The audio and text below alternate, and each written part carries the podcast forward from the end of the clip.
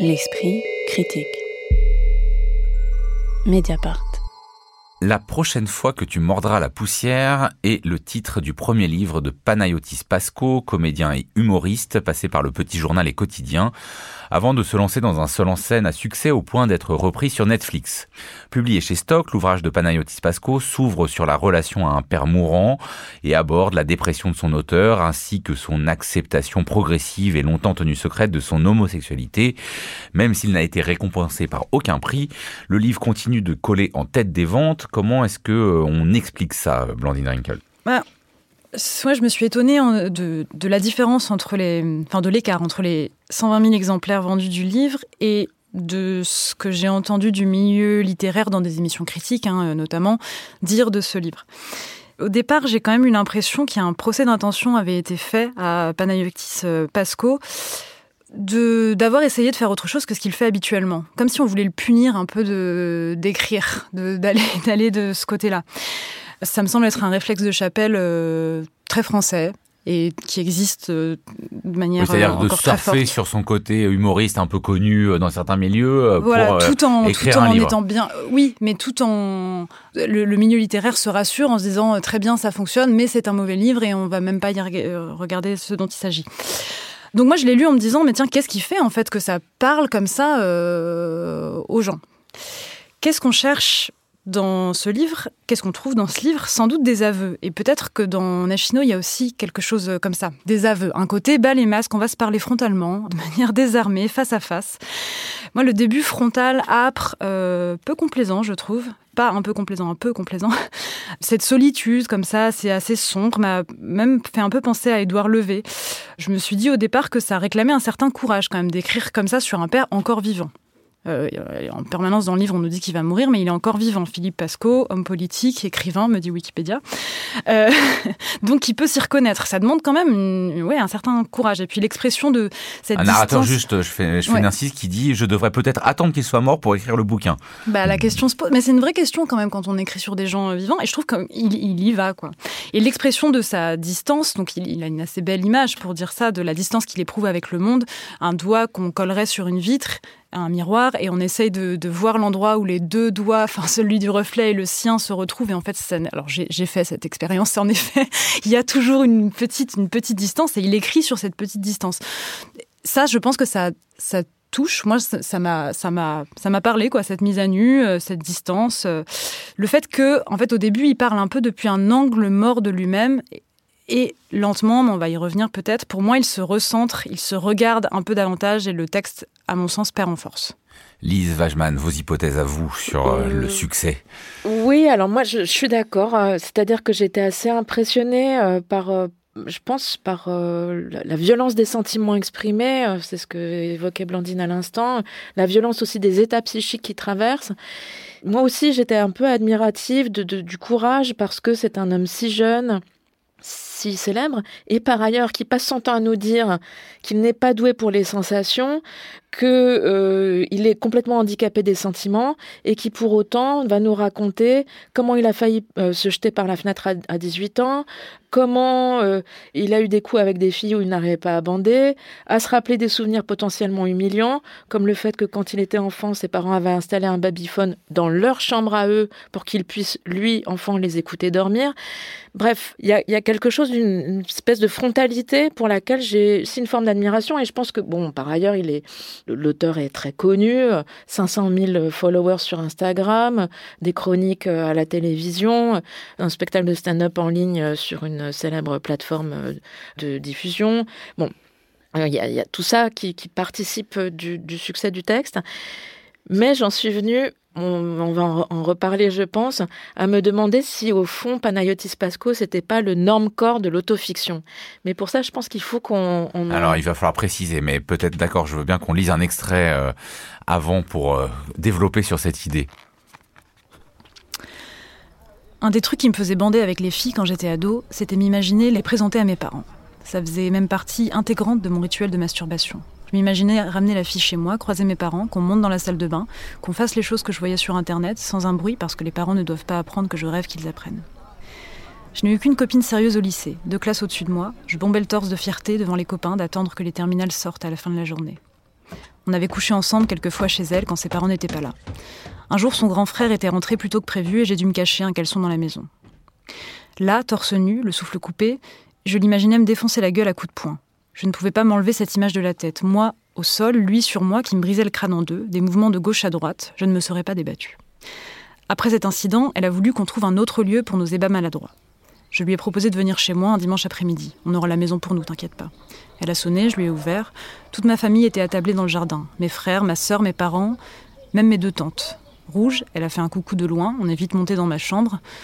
Je savais pas que c'était repas de famille aujourd'hui, je te jure. C'est pas grave, on peut faire d'autres choses. Je savais très bien que c'était repas de famille aujourd'hui.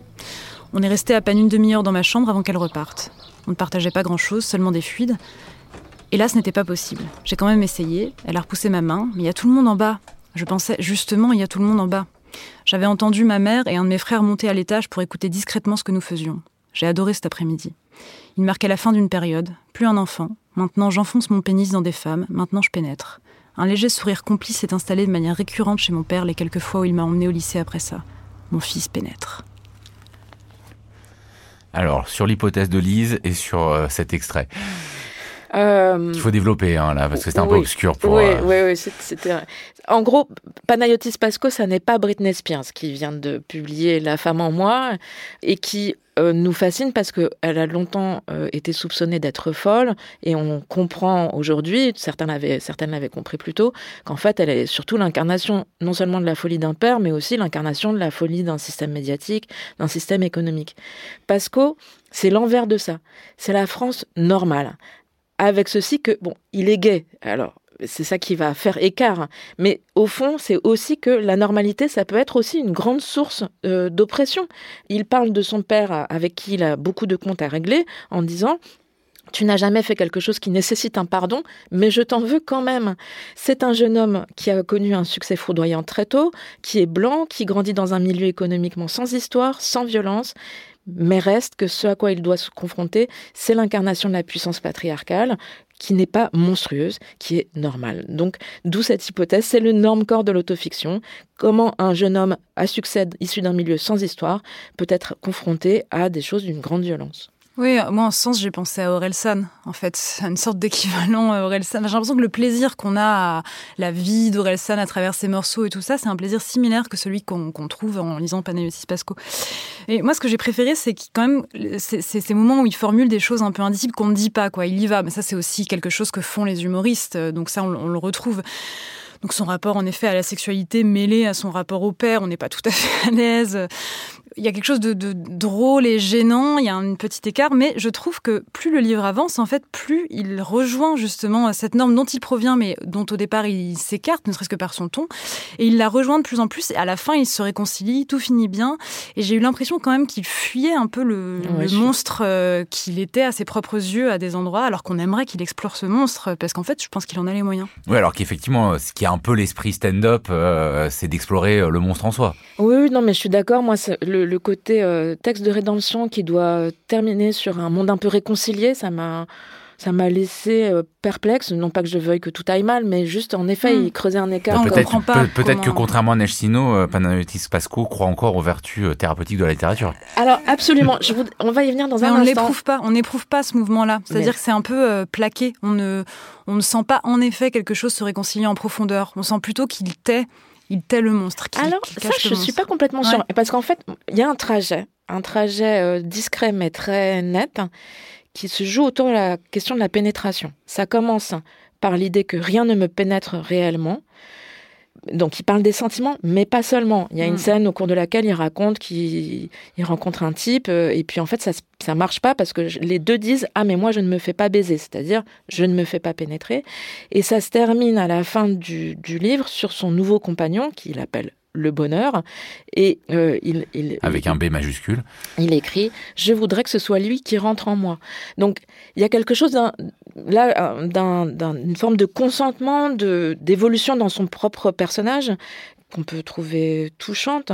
Mais en revanche, ça, en effet, sa conception de la littérature comme thérapeutique, qui, qui, qui finalement est très que je trouve très pauvre. On a mm. envie de lui dire en effet euh, de, de, lire Nage Sino, puisqu'il a pu déclarer quand j'ai écrit, je cherchais à dormir, c'était quasi médicinal, ou encore ça me écrire, ça me rassure, ça me berce. Bah, en fait, ça suffit pas. Oui, et puis c'est souvent, enfin c'est vrai qu'il se met beaucoup en scène, lui écrivant, comment je vais écrire ceci, comment je vais écrire ce, cela. Enfin, moi c'est quand même l'égocentrisme au bout d'un moment qui m'a, qui a fait écran en fait dans ma lecture. Et je trouve qu'au début il est, il est pas là. Au début on sent vraiment qu'il commence, il, donne un coup de couteau quoi. Et en fait au bout d'un moment il se voit avec son couteau et ça lui plaît. Et donc il se met en scène euh, comme ça. Mais peut-être aussi que, je sais pas, peut-être que c'est aussi une histoire d'édition parce que moi j'ai trouvé qu'il y avait vraiment des, passages euh, aussi gracieux. Par exemple celui sur la, survie d'un jeune hérisson qui dépend de la bonne distance qu'il trouve ou ne trouve pas avec ses proches. Moi, je trouve que c'était une idée assez, euh, assez belle, enfin là, assez gracieuse. Et à côté, des descriptions un peu longues du fait qu'il mange un yaourt ou dont on se dit que peut-être que, que, dans un sketch ça donne du rythme, mais à l'écrit un peu un peu, un peu moins. Moi, je pense qu'il prend en fait la forme livre moins au sérieux que la forme stand-up. Hmm. Dans un entretien qu'il a donné au Monde, il a déclaré Sur scène, je suis en contrôle, la forme est vecteur d'émotion autant que le fond. Avec le livre, c'est la première fois que je laissais le fond se défendre tout seul. Et là, j'ai envie de lui dire hmm. Alors, non, Pana, qui remercie certaines de ses profs à la fin du livre, notamment pour le fait qu'il a eu le bac, c'est mignon. La littérature, ça n'est pas le fond qui se défend tout seul. Et quand il dit que le, pour lui, le stand-up, c'est de la poésie marrante, on a envie de lui dire bah, peut-être tu devrais passer aussi à la poésie pour les livres. Mmh. Mais intuitivement, euh, bizarrement, il a quand même travaillé la forme à des endroits, ça qui est intéressant. Donc moi, je serais heureuse de lire la suite. Donc la prochaine fois. La prochaine fois que tu mordras la poussière, signé Panayotis Pasco, c'est publié dans la collection bleue chez Stock. Merci beaucoup à toutes les deux. L'Esprit Critique est un podcast proposé par Joseph Confavre pour Mediapart, enregistré dans les studios de Gong aujourd'hui par Karen Beun et toujours réalisé par Samuel Hirsch.